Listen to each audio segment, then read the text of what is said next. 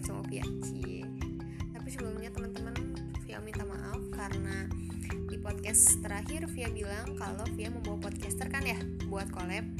Tapi ternyata nggak bisa karena adanya pandemi COVID ini. Via tidak bisa menghadirkan beliau untuk collab sama Via. Tapi Via punya orang baru nih buat diajak collab. Cie, siapa tuh?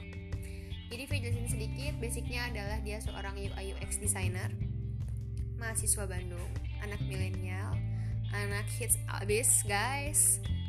Um, dan tema kali ini adalah kenapa sih anak-anak milenial kayak kita takut banget buat bikin karya-karya baru yang padahal itu sesuai sama bidang kita. Via kasih contoh nih, Via seneng ngedesain, tapi Via nggak berani bikin karya karena Via takut karya Via jelek dan warnanya nggak asik, layoutnya juga nggak asik. Terus Contohnya lagi kayak kamu-kamu kalian-kalian yang suka nge-cover musik di cover doang, tapi nggak di-upload ya teman-teman sayang banget. Tunjukin sama banyak orang kalau suara kamu bagus parah, kamu bisa main alat musik. Teman-teman juga yang bisa masak nih, jangan stuck di situ dong. Ayo maju maju maju. Mungkin takut dikritik orang, tapi kita harus tahu kenapa kita dikritik. Itu juga bisa jadi masukan buat kita. Gitu teman-teman. Duh jadi kepanjangan ya. Yaudah nggak usah lama-lama deh. Kita bakal ngobrol sama orangnya. Halo bro. Hai guys. Hai. BTW ini podcast pertama lah gue join podcast kayak gini-gini nih. Asik. Makasih lo udah mau join podcastnya Via. Itu juga udah ngajakin. eh, perkenalan dari oke dari nama dulu ya. Oke. Nama gue lalu Andre Kusuma, mahasiswa desain tingkat akhir. Eh, jejakan, eh, jejakan nggak usah. Boleh sedikit aja deh. Oke. Eh, gua pertama magang di salah satu portal media terbesar gitu ya di Bandung. Eh, habis keluar dari sana gue langsung direkrut eh, jadi UX designer lagi Hmm, di salah satu startup gitu di bidang pendidikan di Bandung juga. Ya segitu aja. Ih, keren parah ternyata ya. Udah banyak nih pengalamannya. Oke, Andre. Jadi selama Covid ini lo apa kabar? Terus apa sih yang lo lakuin selama WFH ini? Selama covid ya. Mm-mm. yang jelas sih waduh ini mematikan banyak banget aktivitas ya Mm-mm. Eh, kalau gue sih kegiatan biasa aja sih kaum rebahan gitu ya Waduh, om rebahan. maraton movie kayak gitu gitu tapi sekarang sekarang gue mulai aware sesuatu ada sesuatu yang mulai asik gue buat gue kerjain nih Apa tuh? kayak bersih bersih rumah Widih. Belajar masak cuci baju juga kadang-kadang tuh kayaknya ya sibuk-sibukin diri lah Sibuk-sibukin diri. daripada gue diem Iya. Iya. Terus kan kalau itu kan maksudnya kegiatan yang memang rumah atau kosan bersih kan mungkin. Nah, kalau selama pandemi Covid ini lo ngulik apa sih atau karya apa yang udah lo bikin selama pandemi ini? oke soal kayak produktivitas lah ya gitu Mm-mm. gue mau pandemik atau enggak juga dari dulu mungkin udah jadi kebiasaan ya atau gue ada interest juga di situ paling gue browsing browsing nambah nambah skill baca baca artikel di media online gitu. Kayak ini kita ngebu nge- nyebutin nama platformnya platformnya nggak apa Boleh. oke. Gue paling sering baca di medium gitu ya, tentang paling suka gue IT atau enggak desain atau enggak IT gitu lah. Atau bisnis bisnis sedikit lah ya kayak gitu terus paling ngebikin desain desain aplikasi atau web UI lah gitulah Oke, sip sip. Nah, jadi gini Andre, berhubung sama uh, temanya kita kali ini, temanya Via kali ini ngebahas tentang rasa takutnya anak-anak milenial buat bikin karya baru nih. oke Nah, kenapa Via minta sudut pandang lo karena Via yakin kayaknya lo udah banyak turun dan berkecimpung di dunia tersebut Oke.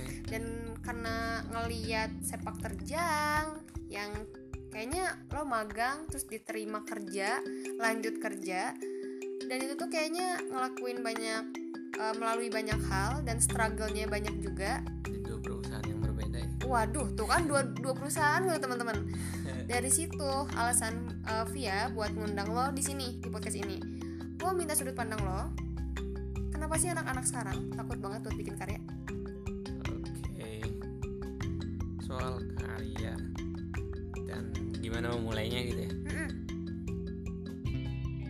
Takut banget bikin. Oke.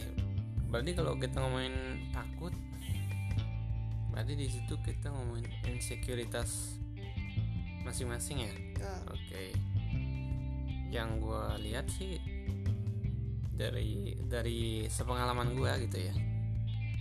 Yang pertama itu kadang-kadang orang kalau mau mulai satu mereka underestimate nih sama diri mereka sendiri nih Oke. karena faktor banyak hal lah internal eksternal. Yang kedua, abis mereka mau mulai, udah mulai nih, eh, mereka nggak siap dikritisi nih, Eh, takut down, terus nggak bisa survive di situ tuh. Abis nggak, abis dikritisi, mereka tuh nggak intros introspeksi diri gitu. Nggak ngeres ngetre- gimana ya sebutannya? Ya pokoknya aware sama faktor apa aja yang lu mesti kembangin gitu introspek introspeksi diri lah gitu. Nah abis introspeksi diri mereka tuh pasti nanya ke mbak pasti nanya atau enggak ditanya sama orang sama gimana ya? Kalau udah nggak introspeksi diri mereka tuh suka mempertanyakan kenapa sih gua mau ngelakuin kayak gini? Gitu. Niat nggak sih gua ngelakuin kayak gitu? Jadi nanya sama diri sendiri gitu? Iya. oke. Nah jadi cycle-nya gitu-gitu terus. Underestimate, underestimate abis underestimate nggak siap dikritisi. Habis dikritisi nggak introspeksi diri. Habis introspeksi balik lagi ke awal ke niat sama tujuan yang ngelakuin satu hal yang tanda kutip itu produktif ya oke jadi kebanyakan anak-anak sekarang di bidang apa pun takut bikin karya adalah mereka itu underestimate dulu sama diri sendiri gitu ya jadi teman-teman kayaknya kalau kita mau bikin sesuatu karya atau apa pun itu jangan dulu ngejudge kalau kayaknya jelek deh karya gue kayaknya gue nggak bisa deh belum tentu kita harus nyoba dulu bener kan Dre? setuju gak sih Yoi. nah terus yang Setuju. kedua kita tuh nggak siap dikritisi. Jadi kalau misalkan kita udah upload karya nih terus ada orang bilang karya lu gini doang jelek banget. Ih nggak apa-apa telan aja. Namanya juga proses pasti nggak enak bener gak Iya, lo pernah ngalamin kayak gitu kan? Sering banget. Sering banget tuh. Maksudnya orang yang udah sering digituin aja ternyata masih sakit hati gak sih? Kalau gue jujur ya sakit hati Tuh, kan? ya, sakit hati. Masih sakit hati tapi yang lo lakuin adalah? Cuman yang gue suka di situ ya apa salahnya gue buat melajarin eh, ngembangin hal-hal yang itu bisa jadi tolak ukur buat gue sendiri. Gimana ke kemajuan gue ke depannya. Wih kayak parah keren banget tuh. Jadi kritisi negatif pun ternyata bisa jadi sesuatu hal yang positif bener gak Iya. dan yang terakhir kebanyakan setelah dikritik tuh kita nggak introspeksi. Kayaknya misalkan nih dia nggak upload karya desain terus kata orang kata Andre nih jelek ih nggak bisa gitu warnanya dirubah. Terus Via malah marah dan gak introspeksi. Kenapa Via malah ngambek? Dan harusnya Via tuh kayak oh iya kenapa ya warnanya nggak bagus? Mungkin karena Via moodnya lagi jelek atau mungkin Via kurang lihat referensi. Berarti tanya lagi sama diri sendiri niat nggak gue bikin kayak gini? Bagus nggak? Tujuannya buat apa?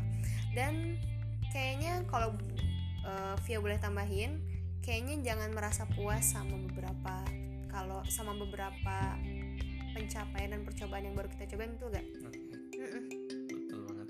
Sip. Kayak gitu. Ada lagi tambahan mungkin Dre? kalau masuk udah masuk dunia profesional gitu ya jujur gue juga di sama perjalanan perjalanan karir gitu gue nggak berani ekspektasiin gue bisa dapat ini dapat itu aja semuanya kejadian kayak gitu. Jadi emang berarti lakias banget ya. Iya. Oh, iya lagi. Oke teman-teman. Iya tapi ya Hmm, perlu di perlu nyoba-nyoba juga. Perlu nyoba-nyoba terus gitu ya? Iya. Ya kayak gitu teman-teman. Jadi kalau saran Via sih teman-teman buat orang-orang yang insecure-nya parah kayak kita dan takut banget buat bikin karya pertama anggap diri kita itu selalu bisa. Walaupun memang kita terus-terus dalam proses belajar. Namanya manusia pasti terus ada di proses belajar tahap belajar terus berkembang. Jangan takut buat bikin hal yang baru. Ya soalnya gue mau nambahin. Hmm. Beda beda level beda challenge kayak gitu. Ah gitu. Nah, jadi tiap pemula challenge-nya kayak gini lo next step. Jadi medium gitu. Challenge-nya beda lagi sampai atas nanti. Nah, ternyata ada tambahan tuh teman-teman asik banget kan? Berarti yang pertama tadi jangan nge-underestimate diri sendiri dulu. Kedua, tiap orang punya level dan challenge-nya masing-masing, betul? Iya. Punya porsinya masing-masing. Terus yang ketiga, kita harus siap di, dikritik se nggak enak apa pun, sejelek apa pun, kita harus diterima. Itu bagian dari proses teman-teman. Gak ada proses yang ngasih kok. Semuanya juga nggak enak, bener gak? iya Iya betul dong. Terus yang terakhir adalah sering-sering introspeksi diri. Harus banget sering introspeksi dengan tanya. Caranya tuh tanya sama diri sendiri. Kenapa bisa salah? Kenapa orang bisa kritik gak enak? Selebihnya jangan diambil hati dan mulai jadi pribadi yang kuat, bentuk mental yang kuat kayak gitu. Ya kan, Andre? Yoi. Asik. Sip, thank you banget udah datang ke podcastnya Via. sama-sama juga thank you Iya, next time kita bakal undang lo lagi buat ngebahas tentang insecurity tetap di temanya tema besarnya Via tema besar kayak skripsi oke eh, tentang insekuritas. Terima kasih.